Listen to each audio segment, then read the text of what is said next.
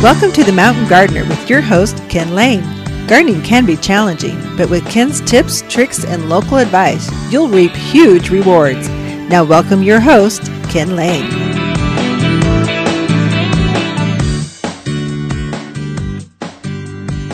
Right, welcome to this week's edition of The Mountain Gardener. This is your host, Ken Lain. We're here every week talking about the landscapes of northern Arizona, and this has been a classic week in northern Arizona. This is how it goes. So it was so nice two weeks ago, and this week gets, I think it was 13 degrees at my house, so I was registering some really cold weather. The pond actually started to freeze around the edges. And so that is normal through February, really. I mean, through March well, March, it's not cold, but you can get some snow. But then it warms right back up. So the nighttime temperatures are not as cold. But through through the next couple weeks, it can get quite chilly. And that's good. We need that to happen. I was actually worried that it would warm up too quickly. And so if you have if it gets warm, if we don't have a real serious cold winter, what happens is the aphids come out too early and they start to devour your landscape. Well, the cold holds them back, actually thins them out. Thrip, the same way. Javelina, deer, same way. We, we need some serious cold to help us to reset and start over again. We're so mild at so many of the elevations here in the in the mountains of Arizona that frequently plant the, the weeds, the the bugs, the, the animal, they don't stop. They just keep going. They keep building. They keep eating. They keep. I noticed the the uh, pocket gophers, they're already up. Now, usually pocket gophers, they're leaving mounds out in the gardens. And so normally they hibernate about four, five, six feet underground where it's warm. And then when it warms up, they'll come up and they'll start eating the roots off your trees and shrubs. I just had a customer come in this week, peach tree. This is well established, had to be six inches across. There was not one root left on this thing. It was a trunk that they just eaten every it fell over and then of course it's dead. So there's nothing going on. That that's how that's what gophers can do to you. You do not want to leave them alone in your yard. They will kill they'll destroy everything in your landscape. They will eat the roots right off. Well if we get a real cold winter it holds them back. They get a slower start. Uh, they don't have as many litters. You won't have as many coming at you through the week through the uh, year growing season and so we need some we need one more really good deep cold. I'd love to see single digits. And then I want it to warm up and just become beautiful after that. Just nicer and nicer and nicer. Now, if you had uh, some plantings in your landscape before that cold, you know this is this is why it's so good to plant deciduous things. That is things that lose their leaves in the fall. They're kind of hibernating. They're sleeping right now you can see the buds forming. You see where the flower buds and the leaf buds are. Uh, you, you put those in the ground and it gets really cold like that. They don't even feel it. I mean, they're hibernating. Their their roots are protected. They're in the ground, and as long as they're moist, they're they're they're hydrated. They don't even bother to worry about them. They're they're fine outdoors. They're used to to being outdoors. Fruit trees. Most fruit trees will go down to minus 20, 30, 50 degrees. I mean, it has to get some serious, crazy, I mean, like Wisconsin cold to have them affected. And that's just not going to happen here. And so you're fine. What I did right before that cold hit, I just take a hand, I hand water things. I go out and I give all my containers mainly a good deep soak. And that way, when the cold, when that storm comes in at us, and they're hydrated, and I don't worry about them at that point. Your evergreens, it's really important to do that for your evergreens. So you get uh, red tip photinias and elaeagnus and euonymus and uh, pr- privets. Uh, even junipers can be affected sometimes. You, you want to make sure before that cold snap comes. We went from 60, 65 degrees to 13. That's, that's pretty harsh. The plants can handle that as long as they're hydrated. If they were dry, and they, they took that kind of hit. They went from 65 to 13. Then you can get what we call winter burn or winter kill. The tops or the tips or the outer branches of that plant can be affected, killed. Um, I guess it could happen to the entire plant if it's dry enough and cold enough. That doesn't happen very often, but I've seen it happen more than once. So this this is okay to have this kind of cold. And I think it's okay to plant. We still had our crews going out this week. They were installing uh, privacy screens, big spruce and pine. It seems like uh, Vanderwolf pine is the thing this week. So it's this beautiful uh, blue and green, or, or, or it's actually a pine tree. It's got a needle on the top of the ne- on top of the needle is blue, the bottom is green. So it has this two tone color, and super super soft. I mean, you just want to hug this thing.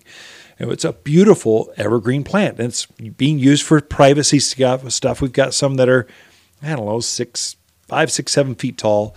So, but they're heavy when they're that big. They're just heavy, and so that's one that you have us plant for you instead of trying to do it yourself. Unless you've got some young bucks out there, or neighbors that'll rally and help you get it out of the truck and get it there.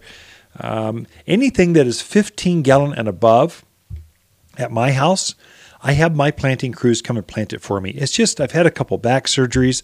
I do not want to hurt myself. I don't feel like jumping on a shovel that long. I don't want to run a jackhammer. I don't like digging bars. I feel worn out afterwards. I'm willing to pay the hundred bucks or whatever to have them do it all for me. If it's smaller than that, you know, five, seven, ten gallon sizes, these are very manageable. Those I do myself. And so I'm very strategic. I kind of do a hybrid approach. I have them plant some and not others. That works really well for me. Course, I own the garden center. I would say that, but I think that's a good strategy for a lot of folks that maybe have had some back issues. They're a little stiff. They just had knee surgery or elbow surgery.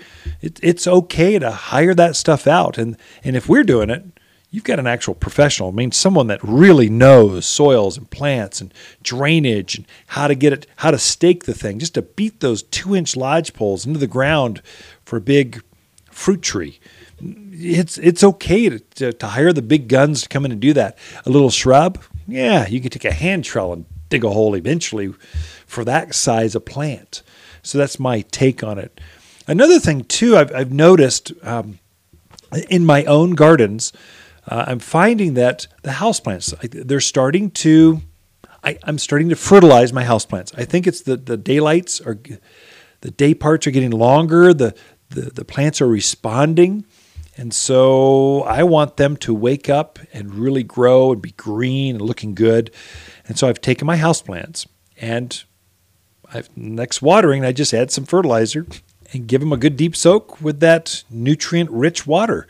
And so I like water solubles in my houseplants.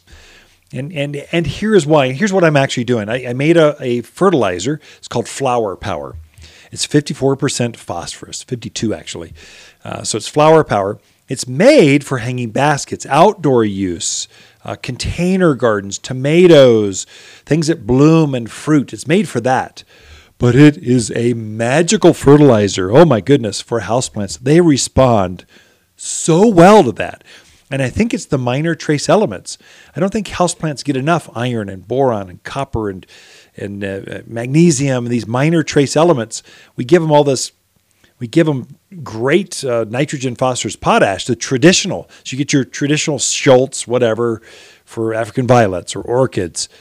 Uh, but this this fertilizer, that flower power, really does a number. I mean, it just really gets them to green up and start growing, and they're just happy and healthy. They'll have more foliage coming up and down that pothos stem, or it's a really good one. Flower, and it's got a scoop in it, one scoop per gallon. And there you go. It's that easy. I'll do that about oh once a month, something like that. They really respond well. Uh, out and outside when I'm doing hanging baskets, you know, if I plant some pansies, that kind of stuff, there I'll actually do it every other week, about twice a month, a little more frequently. But houseplants, they don't grow as quick. They're they're conditioned to be in a shadier, indoor, more temperate climate. I find they don't need as much fertilizer.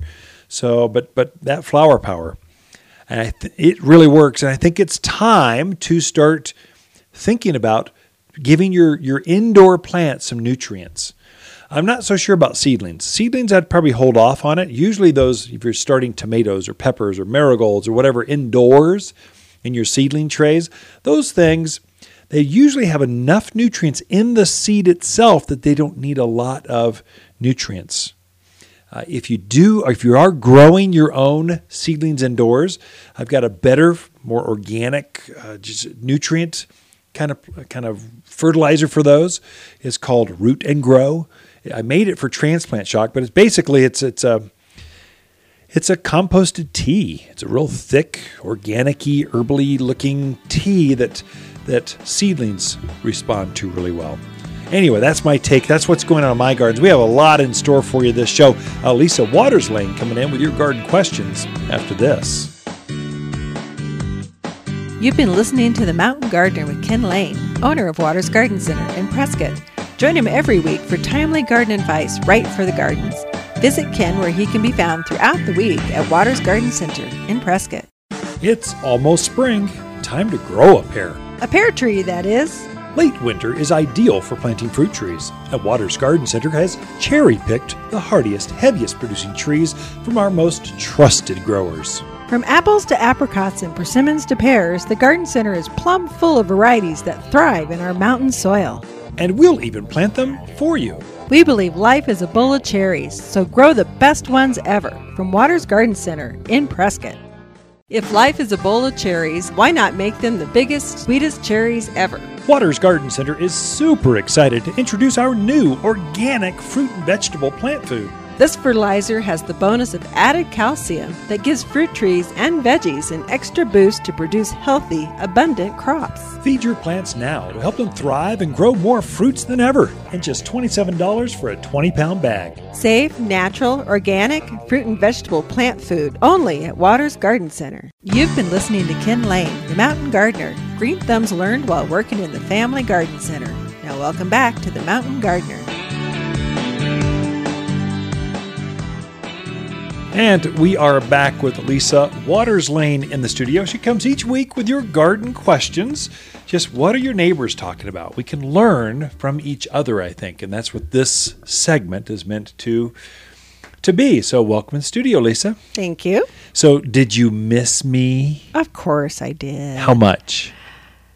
Uh,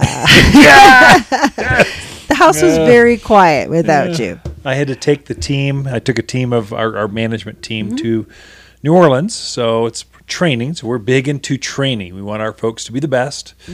And so the best and brightest garden centers in the country, actually in Canada as well, Ah. went to New Orleans. Yeah. We hung out. We brought in brought in our consultants. We shared knowledge, networked, and and you come back with some great ideas. And so, and you get to hang out. So if you come up with, you've got connections now later where you can now connect with other people about, hey, how'd you do that? You had this labor issue, or you have trucking, you know, your planting crew. What did you do with that? Or, or uh, what, what supply chain do you have? How do you bring that in? What are your, Sure. it's all the intricacies of a retail garden center. And some of these guys, we were the smallest players in the room, and there's some of these guys are fifty million dollar garden centers. Wow. We're a fraction of that. Yeah. uh, they are big, and they Wow. they're crazy smart. From all over the country. They felt small. You're just a big fish in a little pond. I'm really huh? famous in my little tiny market. Oh yeah, that's it. So, did you have, what are they called? Beignets? Yeah. Oh yeah. We took went went downtown. Took the whole team. Went to the spot across from Jackson Andrew Jackson Square or church or whatever. Jazz on the streets. My my staff rarely gets to see me dance. Actually, never. But if the jazz is good enough, you just got to go at it. It's just right there on the street corners. I mean, mm-hmm. cars are going through the crowds. It's uniquely New Orleans. It's And awesome. I saw the pictures of the magnolias. Yeah, they're in bloom. Those were gorgeous. I mean, my goodness, they were starting, and then they had a hailstorm that that oh. ferocious storm that went Yeah. through the country. Well, it hit New Orleans too, and shredded some of them. Now there's there's so many flowers, and this this is a deciduous magnolia. I mean, they grow in the North Country of Arizona as well. So Oh, sure. we, I think we've got some here at the nursery. So they aren't in bloom yet, but Right. uh, we've got several, two or three colors, and then uh, they were blooming and and fragrant as you could think of. Yeah. They're related to the southern magnolia, the evergreen one with the white Mm-hmm. Right. flower. This one's deciduous, which makes them actually hardier. Yeah. They're tougher than than the than Sure. the evergreen variety. Uh, they'll go down to I think minus twenty degrees, Hmm. and so they do they do really well at all elevations here. But they had started to bloom at least a month early, three three weeks, uh, four Well, weeks warmer. earlier. They're warmer. Well, they're warmer, yeah, definitely. Although it was pretty chilly there, so yeah. But it was right on the you know Mississippi River. Cruise ships Right. are going up the river, barges. Cool. Uh, upgraded their hotel rooms. They could overlook the Mississippi, Oh, nice. higher floor. So you know, your your folks, you just got to treat them right, and and uh, that's part of the reason. Uh, employees here at Watters Garden Center, we were known as a place where employees put their roots down. I guess we treat them well. We, we treat them with true. respect, and and uh, this is one of those things. I tell them now. I've I've actually lost some of my employees where they went and they are now consulting for other companies. So they're now consultants, and I said, I want you to be so smart you can go consult on your own if you so choose, or stay here with us and we'll have fun together. We prefer they stay with us. Well, absolutely. but anyway, we got garden questions. We go do have on about our staff. questions. Enough about you and okay. your Louisiana People. trip. Oh, yeah. Our first question is from Karen. Uh, she wants to put a redbud tree in her front yard. But she says, I didn't realize there were so many different Yeah. kinds. is there one that performs well in the Prescott Valley area? Uh, So, so they're all going to do well. What it really comes down to when you're talking about red buds, there's Western red bud and Eastern red bud. It comes down to that two distinct choices. Hmm. Western red bud is the one that grows wild. It grows in the mountains here in the we- mountain west. And so you'll see this bush, usually multi-stem, growing to about 10 feet tall. And it's, it's covered in pink flowers in spring and it has a beautiful heart-shaped leaf. That's the hardiest of them all. It's not the most desirable because it's usually a shrub form rather than a tree form. And so I think we were up at Rainbow Bridge, Lake Powell. Oh, yeah, we There's saw one at the base of Rainbow Bridge, just growing there wild in the desert, just kind of there. Kind of in a little protected area. But yeah, It's there. And so uh, the preferred one is the Eastern Red Bud, which grows like a tree. It's almost as hardy. I would say it adapts really, really well here. Uh, it is taller. It's got a trunk, grows up to about mid teens, so it grows about 30% taller. The other one's about 10. This one's about 15 feet tall. Same heart shaped leaf, even a little larger. And here you get a couple flower choices. So the traditional Eastern Red Bud, it actually has a light pink flower, very pretty. It's robust, and it's one that everyone recognizes. Well, that's pink is good, but if you could have chartreuse, if it could glow in the dark, if it could have different flower color, deeper, richer pinks, well, now you get into Avondales, Oklahomas. If it's a named variety of Eastern Redbud, it's probably the same exact tree with a brighter flower. That's it. There is one that's called um, um, what's that? Uh, burgundy. oh, forest Uh, pansy and forest burgundy pansies. hearts, There's some yeah. with a red leaf to it as well. So instead of a green leaf traditional, they're coming out with varieties of red leaves. So it's a traditional eastern red bud it's a tree, it's a big leaf, but it can have green leaves or purple leaves, and it can have pink flowers or really pink flowers. And those really, it comes down to that. That's when come visit us. We'll Yeah. show you the right one. If you get a big tree, we can plant it for you. We can get the little tiny western ones are usually in a five gallon Mm-hmm. shrub form. You can probably plant that yourself. We can we can hone you right in. It can be confusing. It definitely can. But yeah. Okay, red buds. Next question is from Jerry. He wants to put out his pre-emergent. Does his question, you know, did he miss the window of opportunity to get some of those early weeds, or is there still time to get it down and have it be uh, effective? That's that's actually a really good question. So we have two weed and grass preventers here at the garden at Watters Garden Center. We have two. We've kind of selected or curated two varieties that work have a broader influence on our weeds. We've got so many weeds here; it's ridiculous. Some take out some weeds, and not others. Well, we've got two that seem to be for our mountain mix takes out the weeds. So, weed and grass stopper by by High Yield is the best seller, mainly because it's like twenty five bucks. It's the cheapest. It's not the best though. It is it is the cheapest, but it's not the best. Uh, there's one called Weed and Gra- um, Weed Beater Ultra, which is the same stuff, only it's it goes a little bit farther and it's twice as strong. So the ingredients, the actual what's in the bag, is twice as long with the Weed Beater Ultra as the Weed and Grass Stopper. This is one you need to be here. We could show you, but it's five dollars more. So instead of it's thirty dollars instead of twenty five. Goes fifty two hundred square feet. I don't know. If you've got weeds already showing up, my advice, go with the Weed Beater Ultra. You'll get a better knockdown and, and a better prevention of weeds that come at you later.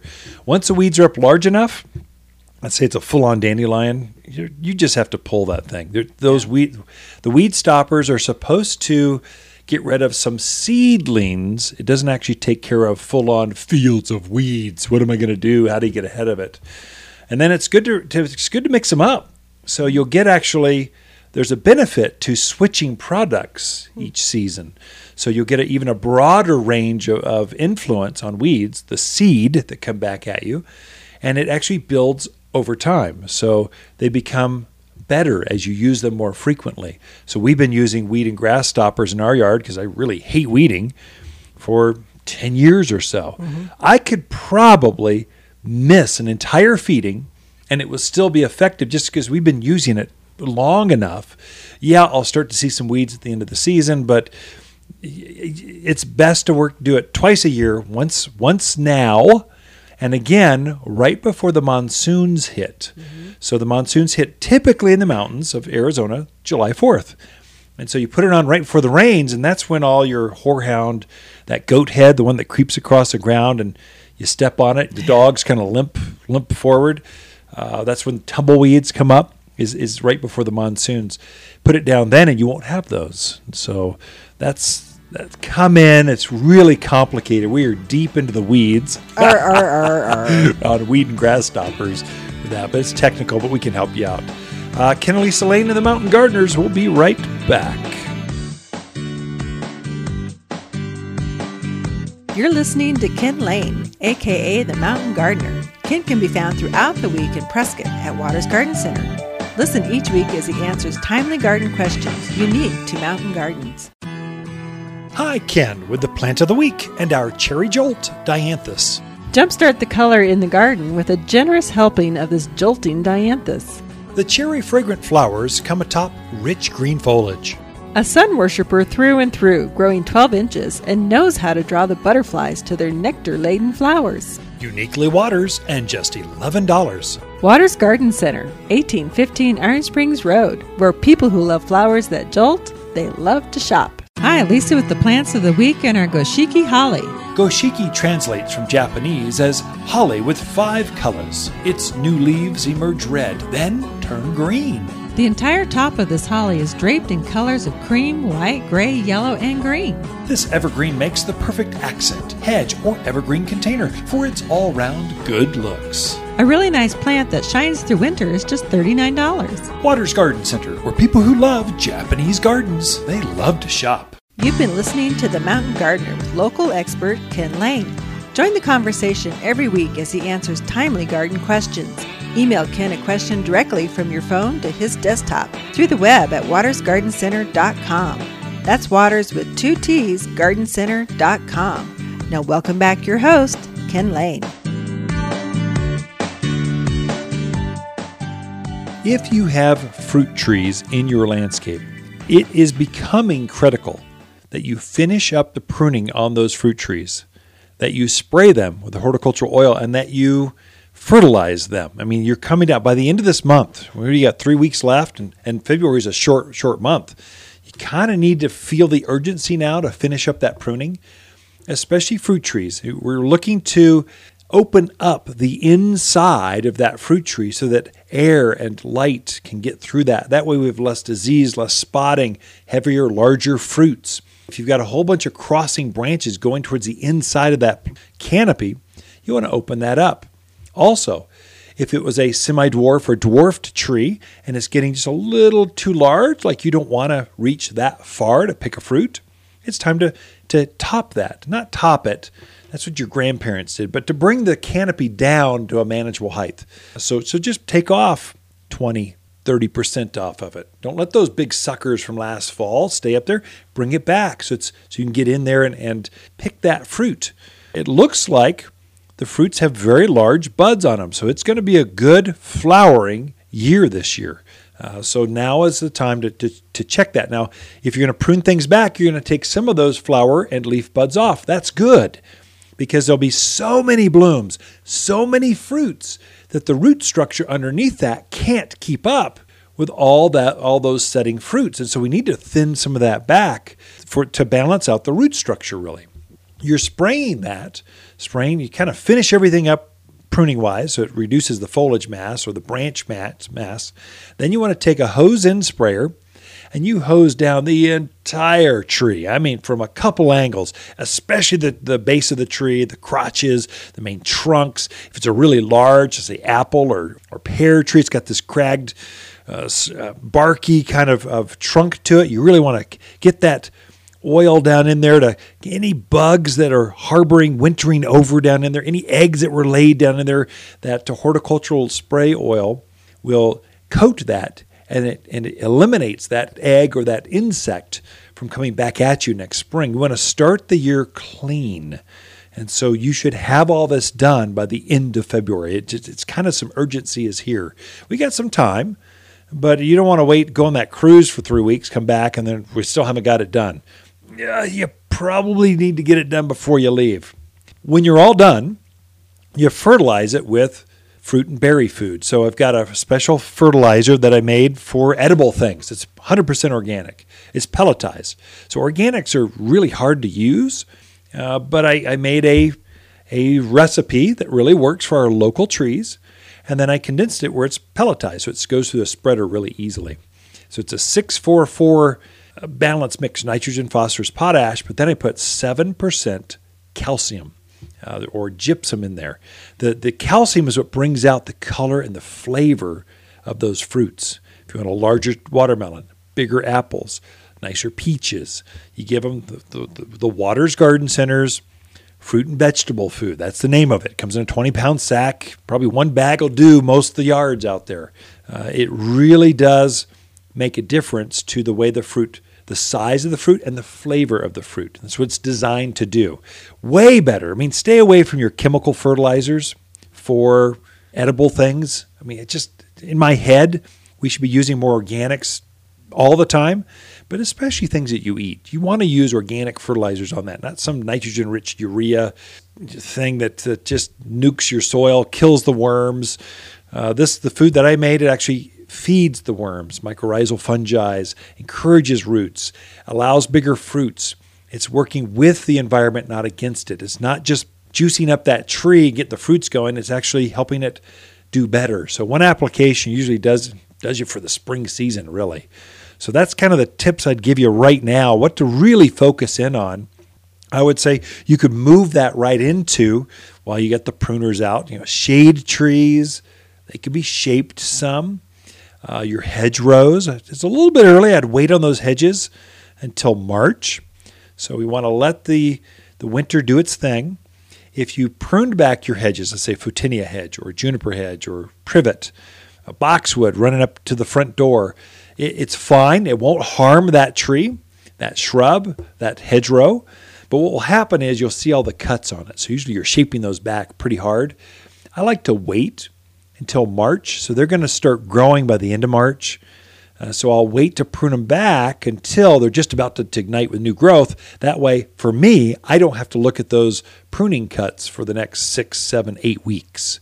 So it's purely an aesthetic thing, just for my delight, the way I'm looking at it. Uh, those will be the last things that I'll prune by the end of March, by the middle of March.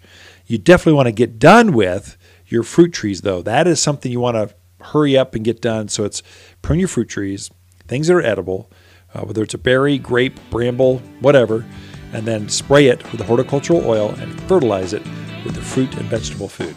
That's how you take care of your yard if you've got edibles.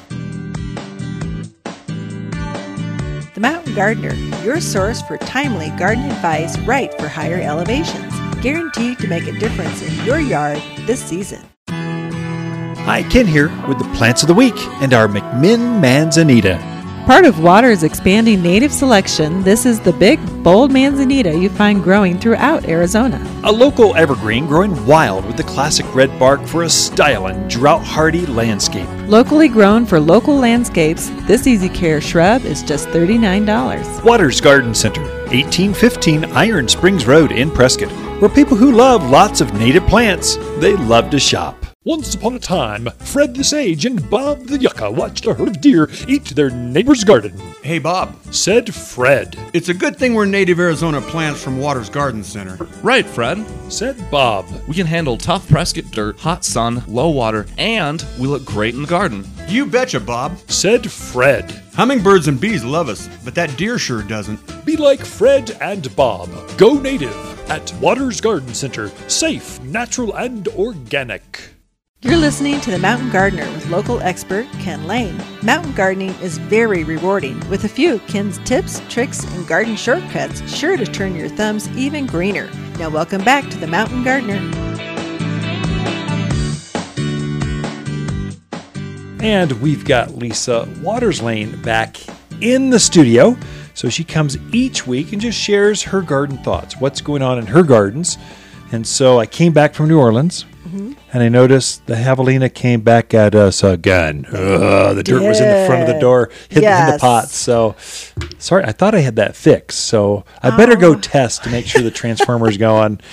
Well, I did notice um, there's quite a few branches. Down. We had some pretty strong winds while you were gone, Oh. so there's some branches laying down. It, it may be. shorted the wire out. Yeah. So we've got a we have an electric fence, folks, just listeners. Um, that that's one foot off the ground. It doesn't. It goes through our front yard. Doesn't surround it or anything. You can come down the driveway. I, I'm not worried about tripping up neighbors and friends, family come to visit. But we we have a wire going through, and it, it's on a timer. It only comes on at ten o'clock at night. Goes off by five whenever you and the dogs wake up. About five. So it's just in the in the evening when mostly the javelinas come out and so and then it's off during the day. Uh, so those those work really well, but it's one foot off the ground. So when you get a branch that comes through and lights on top of that wire, it can short it out against the ground. Then all of a sudden, it doesn't work as well. So I'll, get that fixed for you. I've got a little tool that actually I could plug it in, turn it on, you touch it, and it goes, "Yep, it's on." Or you nope, could just touch off. it yourself. or I could t- I could I could put it with a schnauzer's nose, Labrador's nose, see You if they yelp. And, dare. um, it's only 12 volts. It's oh, not like I they're going to get hurt. I've gotten zapped by it before when the timer was messed up. It, I- it, it wakes you up. well, yeah. As as kids growing up on the farm, the cousins and I, we'd get over towards the fence to see who was brave enough, or you just grab your friend. Grab the wire, and as long as you've got someone grounding, you- it goes right through you and shocks them. So there's different tricks you can play with. Boys had to be boys. Girls At least we that were never given tasers and you know stun guns. We were only given BB Thank guns, heavens. 22s, and electric fences roaming around the countryside. brother. But yeah, I'm not gonna. I'm gonna wait to put my pansies back in until I know that thing's oh, I'll- oh, I'll- working. this weekend, it will be done. okay. Bring I them home. Bring them. Well, that leads me to our topic because we've had a lot of people in having problems with the deer and the rabbits because they're hungry and they're looking for stuff to eat. And it seems to be pretty consistently this time of year. I find there's a lot of pressure on the animals, the wild animals. So they're kind of foraging and, and eating what they can. And so sometimes some of the yards are taking a hit, especially with certain plants that they just love no matter what. So I thought we would talk about plants they don't love. So deer, rabbits, jackrabbits, and Mm-hmm. Do you antelope. see jackrabbits around Well, here yeah, anymore? I mean, out towards Skull Valley, you see jackrabbits out. you? Yeah, out Williamson Okay. Valley Road. Sure. Yeah, they're beautiful, tall, tall things. I know. When I was a kid growing up, they were everywhere. But I Maybe feel like I you were where the jackrabbits were more than the bunny ah, rabbits. Maybe. Remember as a ah. kid they had jackalopes. Remember jackalope? What is that? Someone took a antlers from an antelope, put it on Put the, them ja- on the jackrabbit. Is it real? Really? No. We had no, our, it's we had our daughter-in-law believe. She's a very sweet girl, but very trusting. She's like, "Oh, I didn't know there was such a thing as." and she's so smart. She's a nurse practitioner. She's crazy smart, but she she's she does want to Kinda- believe. Yeah, she does. Very sweet girl. Not her. picking on her. Love her to death. Yes. So we have plants that the jackalopes will stay out of as well. There we go. So some of those plants that we have on hand that are great is one is of course the boxwoods. Boxwoods, the bunnies and the deer tend to leave those alone, and I think they're also a really good uh, foundation for your yard because a nice evergreen performs well, um, and you need some of those in your yard that are just they're not fancy, they're not showy, but they're consistent performers. Yeah, I mean they're bulletproof. They got a thick waxy leaf. Mm-hmm. They take our dryness, our wind, and put them in, in, in containers, in raised beds, right down the mm-hmm. driveway, at the front door, foundational.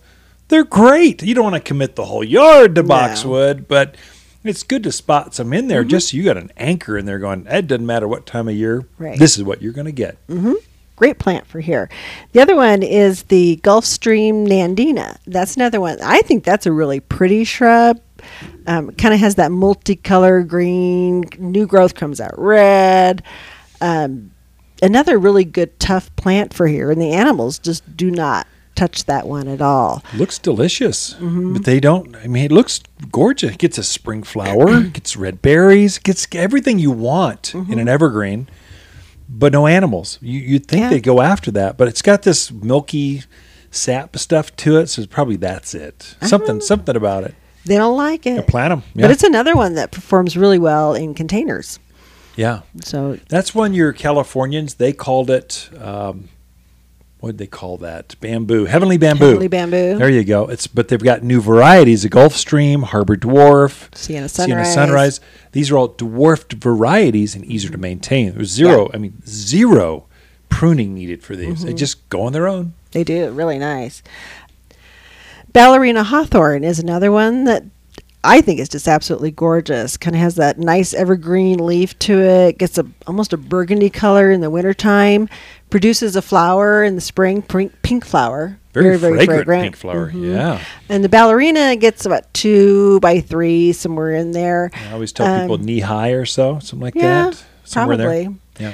It has a, a cousin, the southern moon hawthorn, which gets bigger. I think it gets like five to six feet tall and has a white flower on it. But they're again really pretty shrubs for here.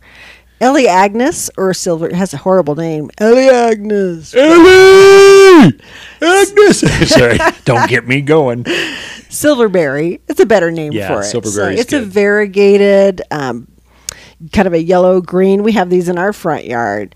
Just a, a very drought hardy. Take the heat and the sun, the critters don't bother it. We've never had a problem with those. Evergreen up to about chest high or so, head Mm-hmm. high, somewhere in there. Depends on how mature they are. Thick, so six by six by six at maturity. Yeah. Uh, and, and evergreen or ever gold. It's got this goldy look Right. to it, but it's a native, truly. When you get up to size, and then I cut it off of, it, get, it gets no more water. We've got some, I don't think we've watered them in 10 years, and they look fabulous. It's a true native for the Yeah. mountains of Arizona. Silverberry. Mediterranean heath. Now, a lot of people probably aren't too familiar with that one, but it's an early, early spring bloomer. Has a really, it just gets full of little pink flowers all over it. Um, the foliage is kind of almost like a fern type foliage, very fine, uh, and it blooms for forever. It just All spring. Yeah. yeah, it keeps going and going and going. So that is a, a really nice one that most people maybe aren't too familiar with. That I notice in in it'll bloom even longer if you give it a little bit of protection from that midday sun. If you put it in the east exposure or direct Mm-hmm. Yeah. Mm-hmm. west, it'll take full sun and grow just fine. But it blooms longer if you got it let's see, north side of a tree and it gets morning sun, afternoon sun, that Mm-hmm. midday gets a little break. It'll just bloom for months. It's ridiculous. Great perennial, evergreen Oh, yeah. Mm-hmm. perennial for the mountains. And animals don't eat it. It's great. We've proved it out in Skull Valley. Oh, yeah. Elk, deer, whatever. They didn't bother it. No, they didn't. Compact Oregon grape holly. Um, I like the compact one because I, I don't know. I think it looks better in the landscapes. Doesn't get as leggy. There is a regular Oregon grape holly. Gets what five, six feet tall. Yeah. I like the compact one a little better. Seems like you're rather biased. I probably am, but I think it's prettier. Nice thing about that one, most people don't think about either, but it has a yellow spring flower Yeah. on it. That's actually really fragrant. yeah. I think they're starting to show some color. Mm-hmm. They were starting to show color before that cold hit this week, and this that'll probably shut them down, Yeah. slow them down, Right. which is good. So, Yeah. and then they'll probably take off. Second, it warms up to 60 degrees again, they'll start blooming again. Yeah. Great plant, compact. I like the compact knee high one. Yeah, I do too. But the ground cover, you know, The repens is a ground cover. You see it growing wild up through the Does it Bradshaw's need a little more shade? Is it Nah. better underplanting? No. Nah, it'll grow anywhere you put it, tough as nails. Okay, I believe. Surround it with javelina, Still, they won't bother. And the last one I'll mention, and everybody poo poos me on this, but anything in the juniper family. Oh, I like junipers. I do we too. have a lot of them. Yeah. I mean, you can get low grow ground hugging ones, knee high ones, tall ones, but they do really, really well here. We, we're surrounded by juniper forest. Mm-hmm. They obviously adapt well. A yard without a juniper in it, oh, I have allergies. Well, not to a little ground cover looking thing. If you got allergies, you're surrounded by a forest of them. Yeah, of good luck with pollen. that There's one. no way you're getting around that. So, but they're so tough, and animals Mm-hmm. do not bother them. Thank you, Lisa. Uh, plus, shrubs, plants that javelina, deer, and rabbits will not bother, including jackalopes. We'll be right back after this. Look for more tips, tricks, and garden shortcuts through Ken's website. Podcast the show, read his weekly garden column, or follow him on Facebook and Instagram at wattersgardencenter.com. That's watters with two T's, gardencenter.com. Hi, Ken with the plants of the week and our majestic giant pansies. Mammoth blooms smother this 12 inch plant right through winter. Fragrant like its fairy faced cousin, this giant bloomer has the perfect balance between evergreen foliage and flower brightness. Hardy and carefree, this local pansy brings the garden back to life, all for just $5.99. You'll only find them at Watters Garden Center, 1815 Iron Springs Road in Prescott. Where people who love majestic pansies, they love to shop. Wondering why my garden looks amazing? Well, that's personal. The personal garden shopper service at Watters Garden Center, that is. Before talking with my personal shopper, I had no idea which plants would be best for me. But now my garden is bursting with flowers and buzzing with hummingbirds. Just go to wattersgardencenter.com, click on Shop, and choose Personal Garden Shopper. A Watters Garden expert will pick the perfect plants for you, personally. The Personal Garden Shopper, only at Watters Garden Center in Prescott. Welcome to the Mountain Gardener with Ken Lain. Gardening in the mountains is different. Listen to Ken's tips, tricks, and garden shortcuts guaranteed to make your gardens more beautiful than ever this year. Now, for better advice that works locally, welcome your host, Ken Lain.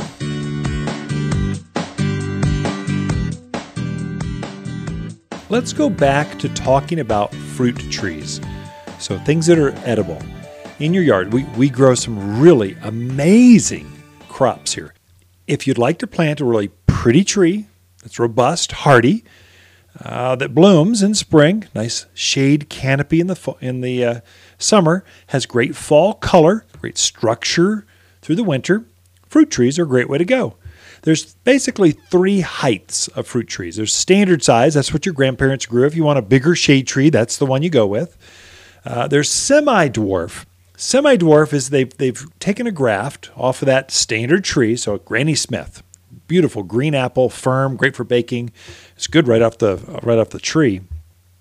We'll graft a, a cutting off of that, and we'll graft it onto a little bit smaller rootstock, and so it dwarfs how big that tree gets. Then you've got genetic dwarf. So these are ones that are really small. They don't they don't even get as head high. They're tiny. They're made for containers, raised beds, garden flower beds. That's where you plant those. So you have genetic dwarf. So it's standard, semi-dwarf, or genetic dwarfed. You got three different sizes of most trees. This would really become important for the bigger growing trees. So apples and pears generally get a little larger. They're a bigger tree. They're going to get up to about 30 feet tall. A pitted fruit, so let's say apricot, nectarine, pears, plums, they not pears, apricot, nectarine, plums, peaches, cherries. Generally, they're going to stay down in that 20, low 20 foot range. So they're about 10 feet shorter than a apple or a pear is. Uh, so there you might go semi-dwarf. It's plenty. It'll get it down to 15, 16 feet tall. You can manage that with a fruit picker. You probably keep it shaped pretty easily. Just keep it trimmed down. Uh, so that's kind of your three sizes. Which ones grow the best here?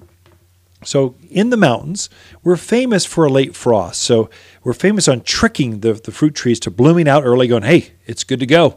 You're, you you know you want a fruit, you know you want to bloom, just go for it. And so they start to bloom, and then we get that one last frost that kills off the new fruits that were formed or the flowers that are in bloom.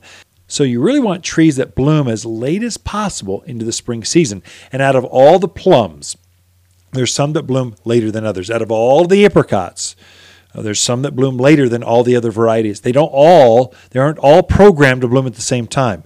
So there's some apricots that are better for the mountains than others. There's some uh, apples that are better than others. There's some cherries that are better than others. So you want those. You really want to do your homework on this or, or know who you're buying these from, or you'll have this beautiful tree that just grows, it's thriving, but it never fruits for you. Or if you put in a fruit tree out there, Uh, you kind of want some fruit off of it. There's nothing better than a fresh cherry. Oh my gosh, picked right off the tree, pop in. I could stand out there for a half a day just till till juice is dripping down my chin. Oh, a fresh apple. That, that last week that you leave an apple onto the tree makes all of the difference as far as the flavor goes. They pick them so early where they're shipping them off to the to the grocery stores. Here you you get a peach while it's got that extra three days of sunshine. It just becomes juicy and melts in your mouth. Oh my gosh, it's so good. And so if you're planting fruit trees in the mountains, here's the here's the way you want to approach it. So out of all of the fruits that grow in the mountains, really focus on apples and pears. And here's why. They traditionally, out of all the fruit trees, apples and pears bloom the absolute latest. So they're the ones that are most likely to have fruit every single year. So from there, you want to then focus or start to plant your cherries and peaches. They're the next ones that are most consistent. You get the right variety, you'll get fruit most years, but every once in a while they get frosted out. From there, you go to apricots, plums. There's some varieties that actually bloom a little later than others. And then lastly, you go to nectarines. Did I catch all the things? I'm going through my head. I'm walking through the tree racks going, okay, did I catch them all? I think I did. So that's kind of the list. So you want to start with, if you've got an orchard going, you want several varieties. Start with the apples and pears, then move to peaches and cherries, uh, and then go to your apricots, nectarines, and what was the last one? Peach. Uh, anyway, that's where you're at. Oh, pluots. Pluots actually grow here too, but they also they get tricked. They bloom a little early. So pluot, especially dapple dandy, that's one I really like. It's basically seventy percent of a, a a, a, plum, and then it's 30% apricot. So it has this mix. It's got a, a, texture of an apricot, but has a flavor of a plum. It's an amazing fruit. Uh, but those are all things that can do well. Prunes, which are basically a small plum. That also does well. So Stanley plums grow very, uh, prunes grow very, very well here.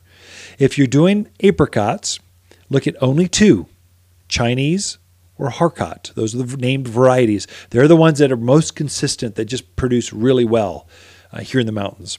If you're doing nectarines, only look at Arctic Rose or Mericrest. That's a dwarf variety of, of, of, nectarine. Those produce more consistently than all the other varieties. And you'll be overwhelmed with choices. If you're doing an internet search, oh my gosh, you won't know where to even start. Plums, look at Satsuma. Satsuma is a, a red, red flesh with a red wrapper, red skin to it. It's a beautiful fruit. Oh, it's so delicious. A Japanese uh, plum, Santa Rosa, bubblegum plums Oh, plums are so delicious. Uh, pluots, dapple dandy. Uh, cherries, we've got Bing, black tartarian, which are your big sweet cherries. And then uh, Rainier cherries. That's that lighter colored, very sweet cherry. We'll also have some sour cherries that come in if you're like pies and stuff. Here a little shorter, but this is just what's in right now. Peaches, my favorite, just my favorite, bar none, the Gleason Elberta. It's an Elberta peach, but this one produces a little longer, stronger, more consistently, and has a bigger fruit. It's so good, and it's it's uh, cling free, so that the flesh comes right off that seed very very easily. For your apples, look at um, there's a bunch of them. Granny Smith for the green ones. Honey Crisp and Fuji's are probably the two most popular. Uh, red and Golden Delicious, if you want apple sauces and leathers, I like the Delicious series. There's none better for making those kind of kind of sauces and stuff. My actual favorite, I love Gravenstein. It's a it's a yellow apple with with red blush. It's got a tartness yet sweetness to it. It's almost not a persimmon like thing, but, but it's just melts in your mouth. It's so delicious. Your your your tongue doesn't know what to do with it. And then you can bake with it. You can eat it off the tree. You can just do so much with its versatility and its consistency of, of production. It just count on a Gravenstein to, to really produce for you. Harold's Red, apple. That's kind of an old fashioned one, right up there with Braeburn. It's another old fashioned kind of kind of fruit, but they, they do pretty well here. Your pears, summer crisp. It's just one that it's kind of like a a Bartlett pear has a pear flavor to it, but that lasts longer, so much longer you can on the tree than than a Bartlett ever dreamed of. Anjou is another great one. It's a smaller, rounder type of pear, but it actually has a flavor of a pear, has a longer shelf life. And then Kieffer is kind of a cross between an Asian pear and and a Bartlett pear. It's got this firmness to it yet it's got the, the, the flavor of a pear. Those are those are my three favorite pears. They're consistently bloom later. They produce consistently every year. Then did you know you can also grow blueberries here?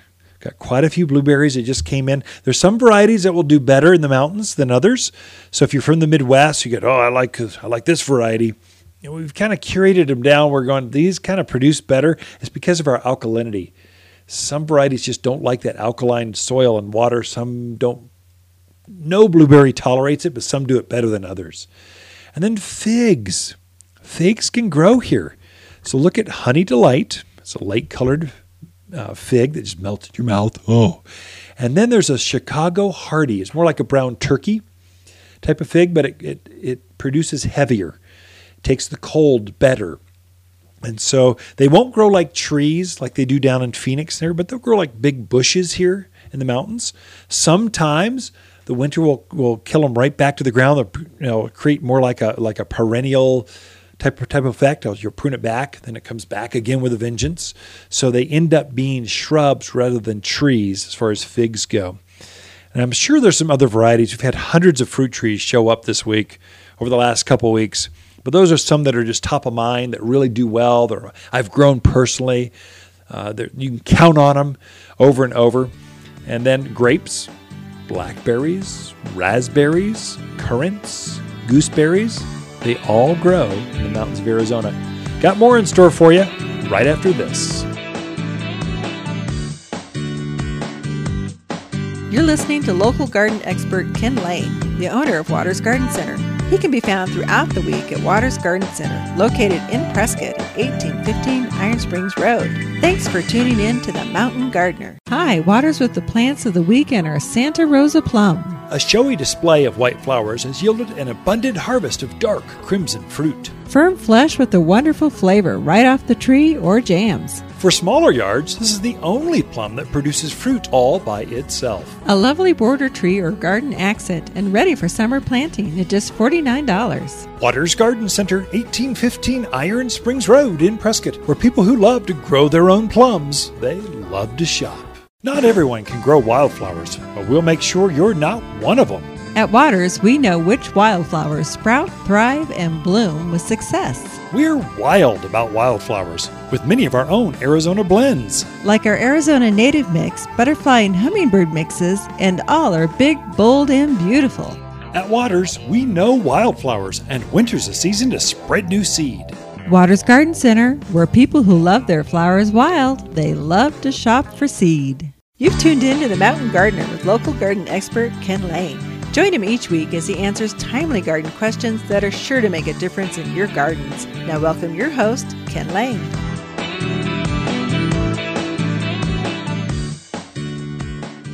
This weekend's class is on fruit trees. We're just talking about fruit trees. We'll go over all the varieties, how to take care of them, how to get the most fruit, what to look for.